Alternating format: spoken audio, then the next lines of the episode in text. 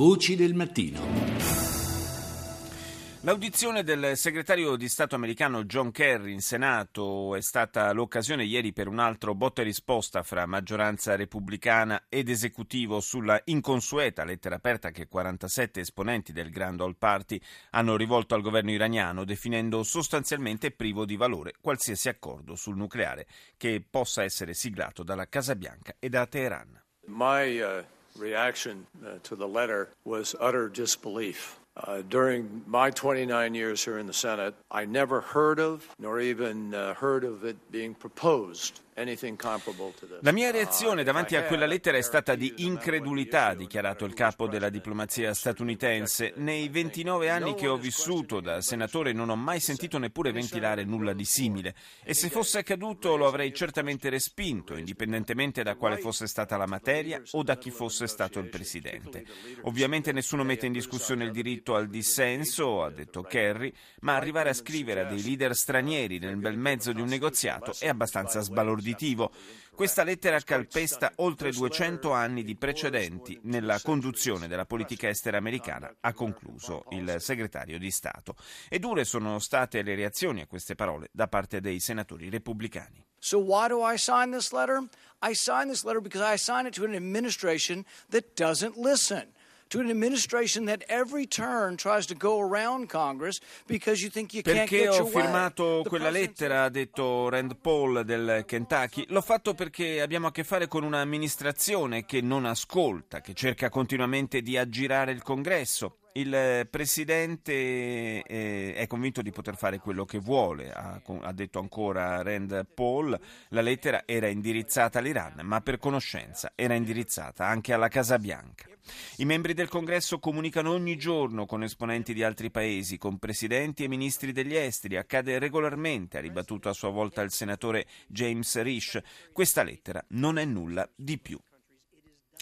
In Arabia Saudita il eh, nuovo re Salman bin Abdelaziz ha rivolto al paese una sorta di discorso programmatico per aiutarci a capire meglio in quale direzione si stia avviando il eh, ricco paese mediorientale. È con noi stamani Federico Petroni di Limes. Buongiorno. Buongiorno a voi. Dicevamo un discorso eh, dal sapore abbastanza programmatico, quello fatto dal nuovo sovrano. Ehm, ci può aiutare a capire un po' meglio eh, quali sono le intenzioni, se c'è soprattutto un cambiamento di linea ecco, rispetto al passato.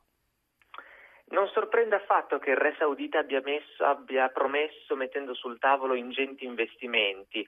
L'agenda non è sostanzialmente cambiata rispetto al passato. Dal 2011 infatti la monarchia saudita ha speso più di 130 miliardi di dollari in sussidi alla popolazione per chiudere gli spifferi a una possibile primavera araba nel paese. Certo, il crollo del prezzo del petrolio intacca questa strategia, è innegabile, perché il 50% del budget saudita dipende dalle rendite petrolifere, ma ciò non vuol dire che l'Arabia Saudita non abbia accumulato riserve di denaro sufficienti a campare per anni nell'attesa di dissanguare altri possibili competitori eh, paesi produttori di petrolio. Sì, anche, anche, perché proprio l'Arabia Saudita in qualche modo ad aver orchestrato questa strategia esatto. che ha portato al calo del prezzo del greggio. No?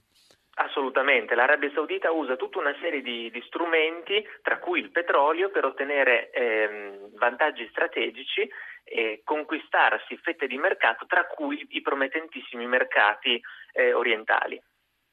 Ma mh, mm, c'è anche un altro aspetto che mi ha colpito, il dato relativo al, mm, all'acquisto di armi. Nel 2014 l'Arabia Saudita è stato il primo acquirente di armi su scala mondiale. Eh, che cosa significa questo? Che il, il paese teme un'aggressione?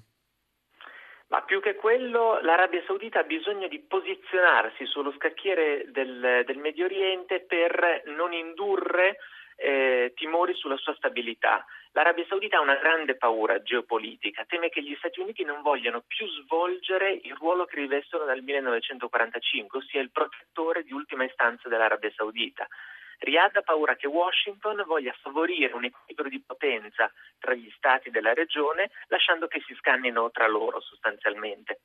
In questo senso gli americani vendono la maggior parte dei loro armamenti ai sauditi per tranquillizzarli, per placarne la sindrome d'abbandono. E in questo immagino che un ruolo importante, anzi direi decisivo, venga giocato dal, dall'aumentato peso regionale dell'Iran.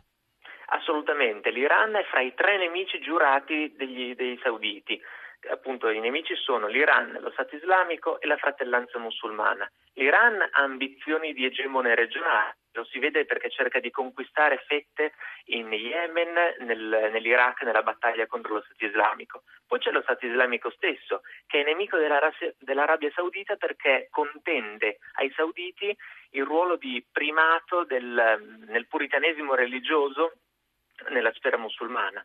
La fratellanza musulmana invece è un nemico per il motivo opposto, perché propone una versione politica dell'Islam moderata che è fondata su elezioni di rappresentanza che sono diciamo, ehm, un anatema per la monarchia assoluta saudita.